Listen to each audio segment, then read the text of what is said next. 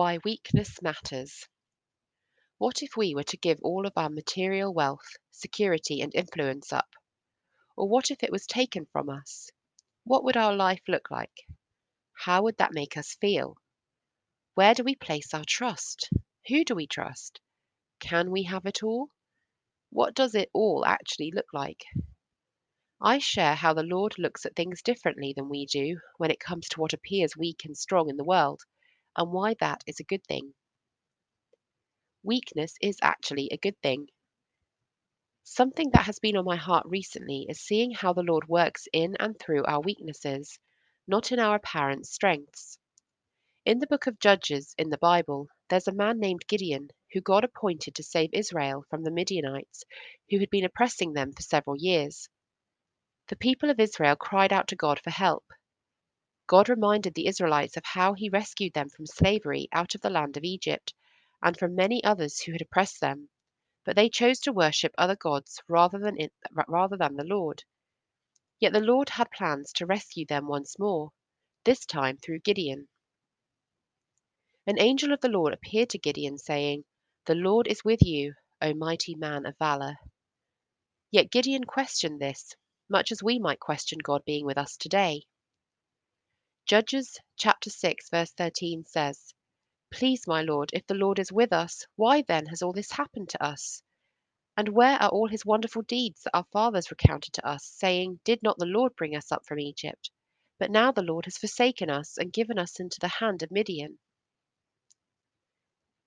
Rather than scolding Gideon for his lack of faith or questions, the Lord commissioned him to be the one to face the Midianites himself.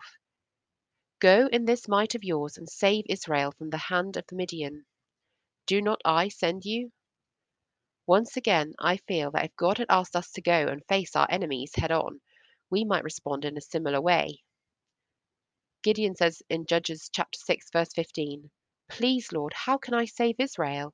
Behold, my clan is the weakest in Manasseh, and I am the least in my father's house. The weakest.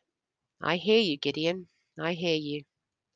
But the Lord says that He will be with Gideon. And just like Gideon, we would probably ask God for some proof, a sign, evidence, anything. And God provided the sign to Gideon in a pretty spectacular way. There are times in the Bible where God does appear to answer in a way that we would like, and times when we just scratch our heads and think to ourselves, I'd probably do it differently, God. Yet God sees things differently. Less is more with God. When Gideon was preparing for battle against the comparatively larger Midianite army, approximately 135,000, he had an army of just 32,000 men.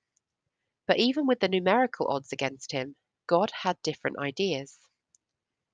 Judges chapter 7, verses 2 and 3 say, The Lord said to Gideon, The people with you are too many for me to give the Midianites into their hand, lest Israel boast over me, saying, My own hand has saved me. Now therefore proclaim in the ears of the people, saying, Whoever is fearful and trembling, let him return home and hurry away from Mount Gilead. Then twenty two thousand of the people returned, and ten thousand remained. Gideon was left with 10,000 men. The Lord didn't want the people to boast, thinking that they would win based on their own strength. By reducing the army, it does not look like a promising outcome, but this isn't the end. God wanted to reduce that number even more. After separating the remaining men into two different groups based on how they drank water by the river, interesting technique, the number that were chosen by God to be part of the army shrunk to 300. 300 men. The Midianites were defeated because the Lord was with them. It might not make much sense to us, but I have found it true in my own life that where I have felt weak, the Lord has worked in a powerful way. Examples include when I was going through chemotherapy, when I have been unemployed, being a stay at home mum, working behind a till in a shop, through writing, and many more. At times where I have felt like I don't belong or fit in, or I am not doing what such and such is doing, or I don't have what so and so has. In those moments where I feel less, God becomes so much more in my heart and my mind. It seems like a tough situation, But in those moments of weakness, I feel stronger because He makes me strong. It is nothing I can do. It is all the Lord Jesus by His Spirit working through me.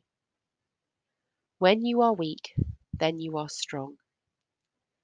Paul, one of the writers of the New Testament and an apostle of Jesus, pleaded with the Lord to take something away from him. We are not sure what it was, but it was giving him a lot of grief, and he felt tormented by it. But the Lord said to him, My grace is sufficient for you, for my power is made perfect in weakness. Therefore, I will boast all the more gladly about my weaknesses, so that Christ's power may rest on me. That is why, for Christ's sake, I delight in weaknesses, in insults, in hardships, in persecutions, in difficulties. For when I am weak, then I am strong. That's 2 Corinthians chapter 12 verses 9 and 10. What areas in your life do you feel weak?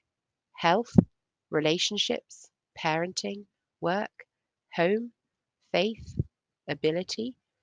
Know that the Lord can work through your weaknesses in amazing ways and it will bring you in a closer relationship with Him if you accept the grace He freely gives and watch His power work in your life.